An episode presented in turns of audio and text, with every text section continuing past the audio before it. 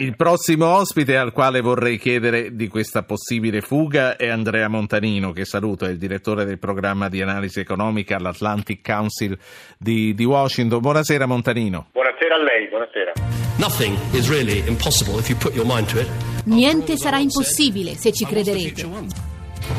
Beh, uomo anche di una grande autoironia, dice bisogna credere in quello che si vuole. Io credevo che se... io vi avevo detto che sarei stato il futuro e lì è scoppiata la risata del Parlamento alle parole di David Cameron. Uh, dottor Montanino, non l'ho chiamata per parlare di dove andrà la City, però insomma Aragona me l'ha servito su un piatto d'argento. Lei crede che uh, Renzi uh, sia un buon profeta quando dice vedrete che verranno anche a Milano quelli che lasceranno Londra?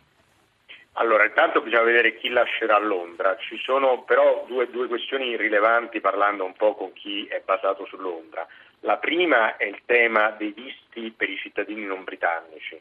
Gran parte delle grandi banche hanno dipendenti che non sono inglesi ma vengono da tutto il resto del mondo, e soprattutto all'Europa. Se questo diventa problematico potrebbe essere un incentivo a spostarsi. E la seconda questione sono tutte le transazioni in euro che fa eh, la piazza finanziaria di Londra e bisognerà capire se potranno continuarla a fare. Quindi ci sono degli elementi che potrebbero portare una, una qualche immigrazione da qualche altra parte. Se arriveranno a Milano o a Francoforte è difficile dirlo, noi purtroppo siamo penalizzati da un debito pubblico e da, da, un rating sul nostro debito pubblico che non è altissimo e in genere le banche, le grandi banche affari vanno in paesi che hanno rating più alti del loro, quindi diciamo, noi non siamo ben messi. Quindi secondo lei la City resterà lungo la City comunque?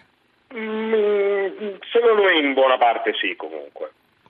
Parlando di cose italiane, 10 miliardi di crediti anomali da cedere al fondo Atlante. I mercati, sto parlando di MPS, i, i, mercati ci hanno creduto, MPS oggi ha recuperato fino al 10%, chiudendo poi alla fine a più 5,39. È troppo entusiasmo, dottor Montanino, per un fondo d'Atlante 2 con molti capitali che mancano ancora all'appello? Allora, eh, io devo dire in questo periodo guardo poco gli andamenti di borsa di un, da un giorno all'altro perché come abbiamo visto da, da, dalla Brexit in poi eh, le azioni salgono e scendono in maniera molto forte, c'è tantissima volatilità sui mercati, eh, oggi è andata bene, domani non lo so quello che succederà, insomma, quindi questo diciamo non, non parlerei di entusiasmi del breve periodo. Certo è che si stanno mettendo in campo tutta una serie di opzioni eh, alcune diciamo più di mercato, altre più guidate dal governo, altre ancora proprio pubbliche, eh, per cercare di risolvere questo tema dei crediti deteriorati in particolare dentro, dentro Montepaschi di Siena. È una cosa che va risolta assolutamente eh, perché Montepaschi ormai non è più in grado diciamo, di fare prestiti, è il suo lavoro, visto che deve mettere da parte ogni risorsa che, di cui dispone per come accantonamento di, a fronte di questi crediti, quindi va risolto per permettere alla banca di ritornare a fare la banca. Certo. Signori che state ascoltando, fatevi sentire, se siete in macchina, eh, vi stiamo facendo compagnia, eh, mandate un messaggio al 335-699-2949, poi vi richiamiamo, parlate anche in viva voce come in tanti fanno. Lei diceva il colpo della Brexit, dice non guardo più i mercati da, dalla Brexit in poi. È un colpo che si può dire assorbito, direttore Montanino. Qual è la valutazione due settimane dopo il terremoto e nel giorno in cui Downing Street ha cambiato inquilino? No, non è, non è assorbito perché diciamo, adesso inizierà tutta una lunghissima fase di negoziazione che porta con sé molta incertezza su quello che sarà il risultato finale. Eh, L'Inghilterra dovrà eh, ovviamente nel negoziare dire, l'uscita dall'Unione Europea dovrà eh, riscrivere molte delle sue regole. Consideriamo che gran parte della legislazione inglese, come la legislazione italiana, recepisce le direttive europee all'interno della legislazione nazionale. Quindi gli inglesi dovranno riscrivere le loro norme nel momento in cui usciranno eh, dall'Unione Europea, il che crea una grande confusione. Dovranno riscrivere più di 30 trattati commerciali. Quindi mh, io credo che l'incertezza che ci porteremo avanti nei prossimi anni sarà ancora molta e, e non vedremo magari de, de, della volatilità così come abbiamo visto in questi giorni, ma quello che vedremo è un lento cammino, una ripresa economica dell'Europa più lenta di quella che avremmo voluto o che ci saremmo potuti aspettare. A proposito, sì. anni purtroppo anche su noi.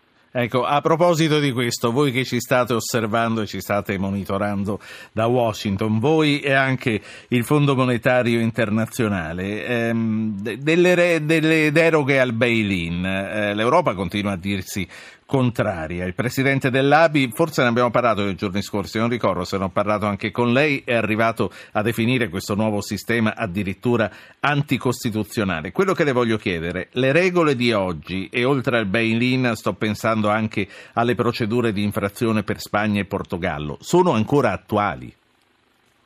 Guardi, le regole esistono eh, diciamo, e sono fondamentali in, una, in, un sistema come l'Unione Europea dove hai 28 paesi e se non ci fossero delle regole che ci permetterebbero dire, di organizzarci vincerebbe il più forte, cioè vincerebbe la Germania. Un sistema senza regole sarebbe quello dove chi ha il peso politico più forte vince. Quindi le regole sono importanti e sono utili per paesi come anche noi che magari in alcune fasi possiamo essere eh, più deboli. Sono attuali? Sono attuali sì perché secondo me sono state scritte eh, in maniera eh, intelligente dal legislatore europeo perché lasciano aperte delle possibilità.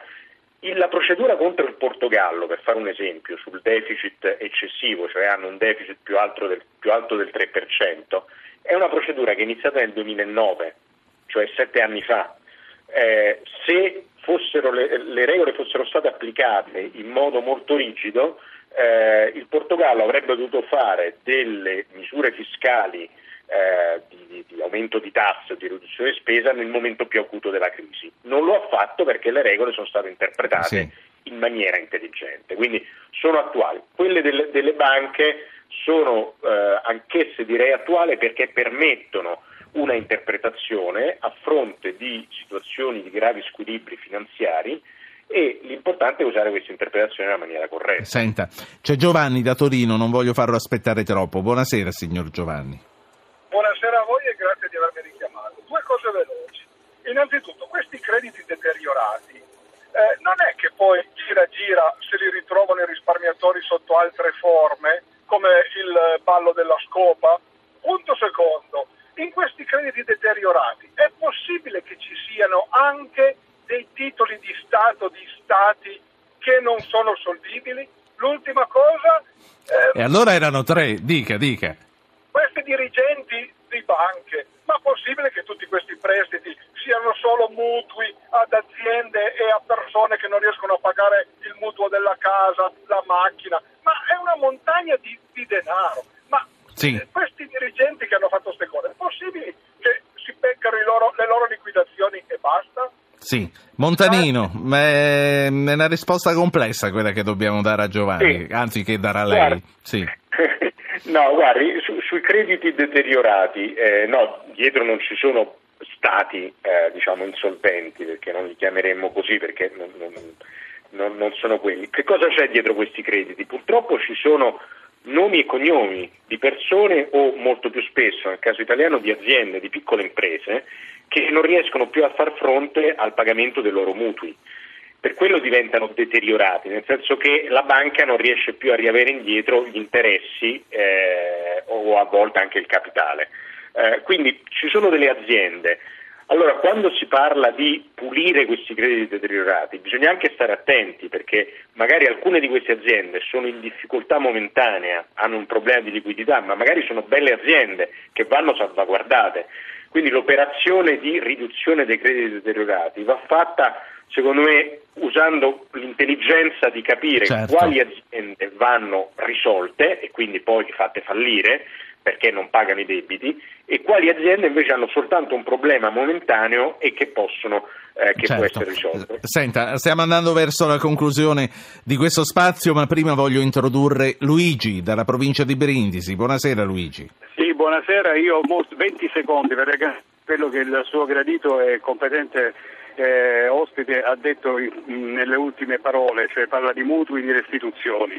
Io sono un uh, bancario e le posso, le posso dare una, dire, una, mia opinione sul, sul perché Draghi probabilmente ha qualche responsabilità in merito ai crediti deteriorati, cioè si abbassa il costo del denaro, le banche sono costrette, non perché fanno le banche, quindi non, non, non, non fanno riprendere l'economia, sono costrette a mettere eh, in, eh, in, corso la liquidità e quindi concedono prestiti. Le posso garantire che negli ultimi periodi abbiamo concesso sostanzialmente moltissimi prestiti e crediti senza una uh, cognizione di causa. Prima i, si, eh, i prestiti si concedevano con le garanzie, oggi basta Siete stati più di manica larga, lei sta dicendo. Molto manica larga perché le banche sono costrette Grazie, Luigi. perché c'è un costo del denaro eh, sotto lo zero. Me, questa cosa veramente è una cosa incredibile che va spiegata. Grazie Luigi. Montanino, è positivo o negativo questo, uh, questa immissione così potente di eh. denaro a così basso prezzo?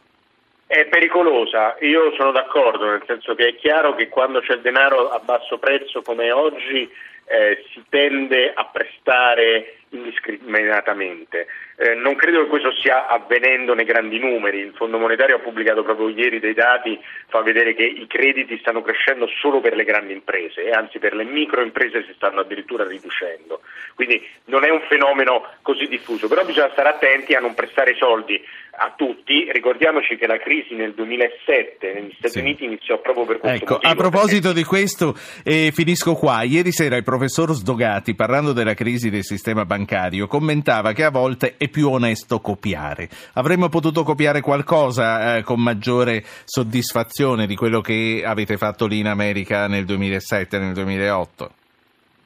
Eh, ma direi noi italiani forse non tanto, cioè, la differenza è che qui come in Germania nel 2008 il debito pubblico era basso e quindi si potevano fare aiuti pubblici a man bassa eh, senza compromettere le finanze pubbliche. Noi italiani non, non siamo in queste condizioni, non, non, non, ce lo possiamo permettere, però è vero che gli Stati Uniti, ma anche la Spagna, sono passati verso un'operaz- con un'operazione di pulizia del sistema bancario molto sì. rapida e molto incisiva e adesso stanno riprendendo. Io la saluto, Andrea Montanino, direttore del programma di analisi economica dell'Atlantic Council di Washington. Buona serata, grazie. Arrivederci.